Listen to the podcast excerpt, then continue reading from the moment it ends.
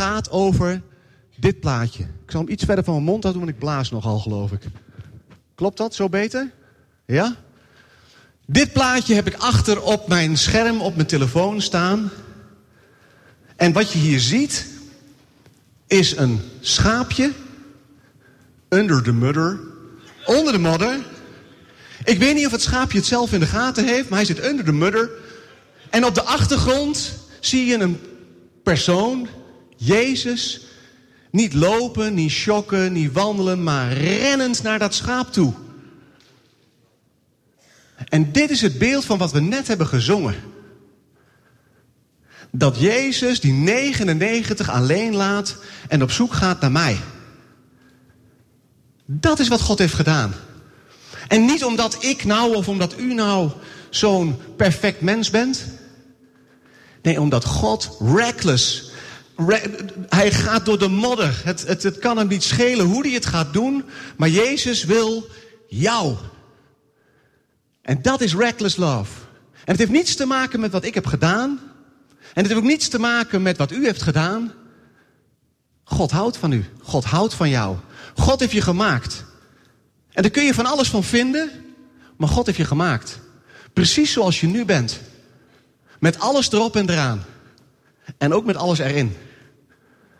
En misschien voel je je wel zo'n schaap. Helemaal alleen. Misschien sta je nog heerlijk in de kudde. Of misschien heb je het gevoel dat je in die kudde bent, maar als je om je heen kijkt, sta je eigenlijk alleen. En misschien ben je je bewust van die modder. En misschien denk je wel bij jezelf: wat moet God nou met mij? Ik zit er helemaal onder. En als ik dan nog eens hoor dat God alles ziet en weet, dan weet hij ook wat ik afgelopen week allemaal in die aula heb gezegd. En wat ik allemaal in die aula heb gedaan. En wat ik afgelopen weekend heb gedaan. Maar God komt rennend naar je toe. Hij houdt van jou, ondanks alles. En voor mijzelf ook. Ja, toen ik tiener was, zat ik, uh, zat ik in de zaal en dacht ik... ja, nou, mooi verhaal, goed, ja, weet je, straks en dan gaan we lekker naar huis. Hebben we dat weer gehad. Ik was, nou ja, ik ben gemaakt door hem en als het ware een soort van doodhout. Jezus heeft me gered. Hij heeft me opgepakt en mijn leven gegeven. Nou ja, en eigenlijk is daarmee de kous al af. Want dat is agape. Agape is de liefde van God, dat ondanks alles hij rennend uit de hemel naar beneden komt om je vast te pakken en je vast te houden en je niet meer los te laten. Ja, wat kunnen wij dan als dat zo is? Nou, ik denk dat we eerst maar eens gaan bidden en danken. Lieve Heer, we hoeven u niet uit te nodigen, want u bent hier al. Lieve Vader, misschien kennen we u al lang, misschien hebben we geen idee. Maar u kent ons, hoe we hier zitten. Misschien moesten we vanmorgen wel mee. Misschien hebben we helemaal geen zin. Maar misschien zijn we ook met veel verwachting gekomen.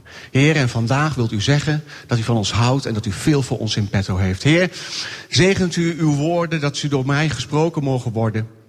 Heer, geeft u ons geestelijke oren om te verstaan wat u zegt. Heer, en zo bidden we ook voor de andere kerken hier in om en omgeving. We willen ze zegenen met groeien, met bloei en dat uw koninkrijk wordt vergroot in Jezus' naam. Amen. Amen.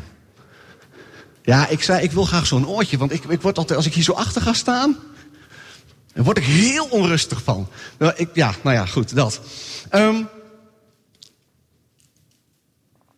wat mag onze reactie nou eigenlijk zijn op de liefde van God? Op dat wat Jezus heeft gedaan? Nou ja, dat we zijn vriendschap aannemen. En dat we zeggen, goed, God, hou me maar vast. En dat is alles. En een tijdje geleden uh, zag ik op Insta het volgende plaatje. Het is niet een heel gelikt plaatje of een heel mooi plaatje. Maar het plaatje geeft wel iets aan. Het plaatje geeft namelijk aan, ik, ik zie een meisje. En dat meisje heeft een beertje. En daar zit een man op zijn knie. Ik neem dan maar aan dat dat Jezus is, want die wordt altijd afgebeeld met half lang haar en dan zo'n gewaad aan. Dus Jezus. En Jezus zegt, nou geef mij jouw beertje maar. En je ziet in dat meisje een beetje van, ja hallo, ik hou zo van dit beertje. Zij heeft niet in de gaten wat Jezus achter zijn rug heeft. En als ze dat wel zou weten, wat zou ze dan doen? God heeft iets groters voor je. Ik geloof dat als God rennend uit de hemel naar jou is gekomen, je mag het beantwoorden zijn liefde aan te nemen, betekent het ook dat ik iets aan hem mag geven van mezelf, terug mag geven. En dat God dan zegt, alsjeblieft, ik heb iets anders voor je. Ik heb nog een afbeelding. Ja, het is uh, het, uh, leuk hè, al die plaatjes. En ik ben eigenlijk benieuwd of er iemand in de gaten heeft wat voor een beroep deze persoon zou hebben. Wie durft? Ja. Ja, er is maar één vinger in de hele zaal, dankjewel. Een herder. En hoe zie je dat? Hij heeft zo'n staf met zo'n kronkel eraan. En aan de onderkant van die stok zit vaak een schepje. Daar kan zo'n herder een steentje mee gooien... dat zo'n schaap eh, weer terugkomt naar de kudde. hey, en we, we kennen best wel veel herders uit de Bijbel, toch? Wie, uh, wie kent een herder uit de Bijbel? Ja. Mozes. Bam, in één keer goed. Ja, Mozes. En ik wil het vandaag met jullie over Mozes hebben. Ook over Mozes hebben.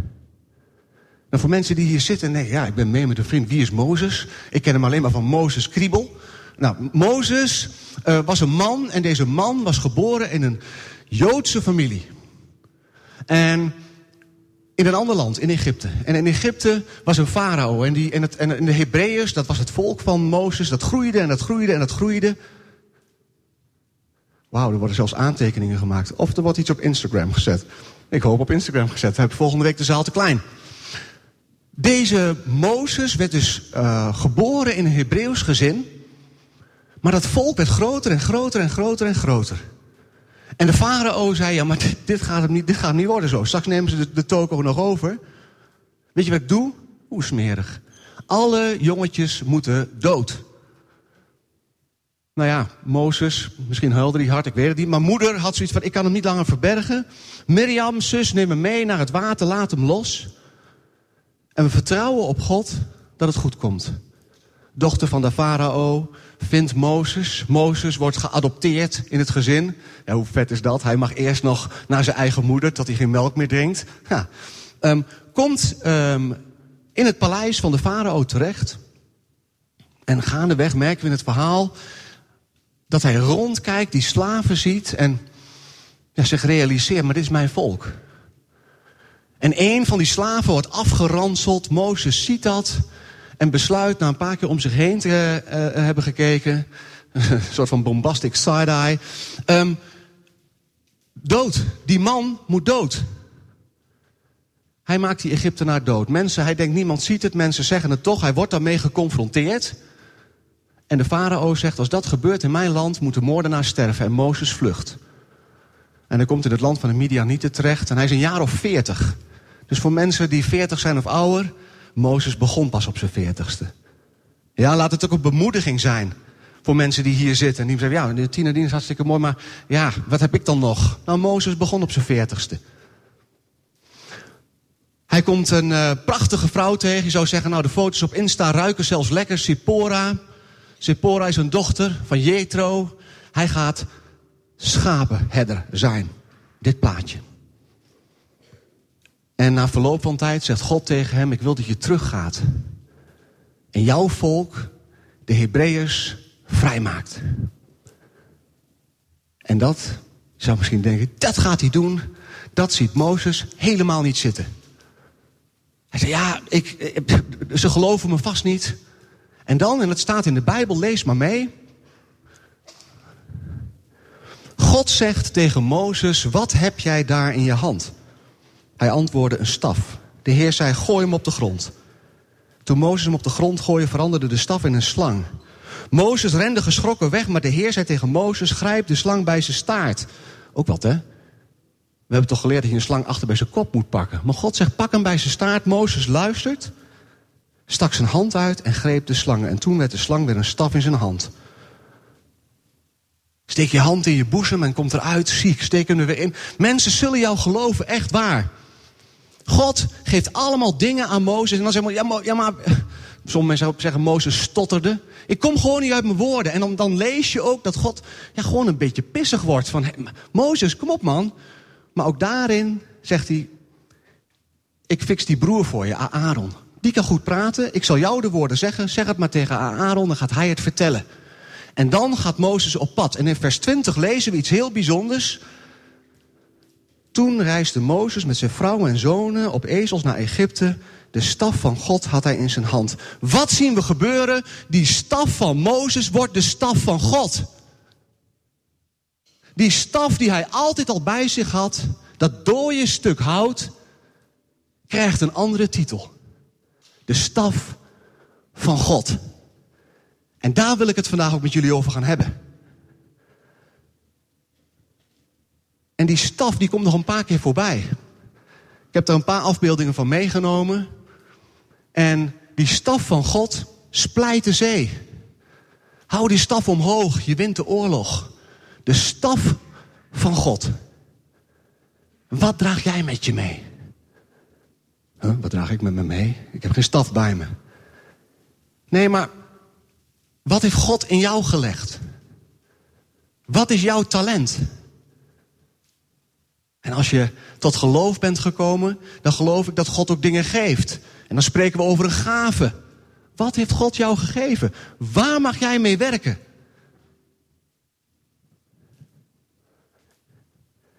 In de Bijbel staat dit.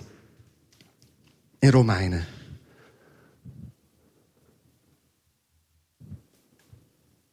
Niet sommige dingen, een paar dingen, af en toe eens wat dingen. Nee, alle dingen komen van God.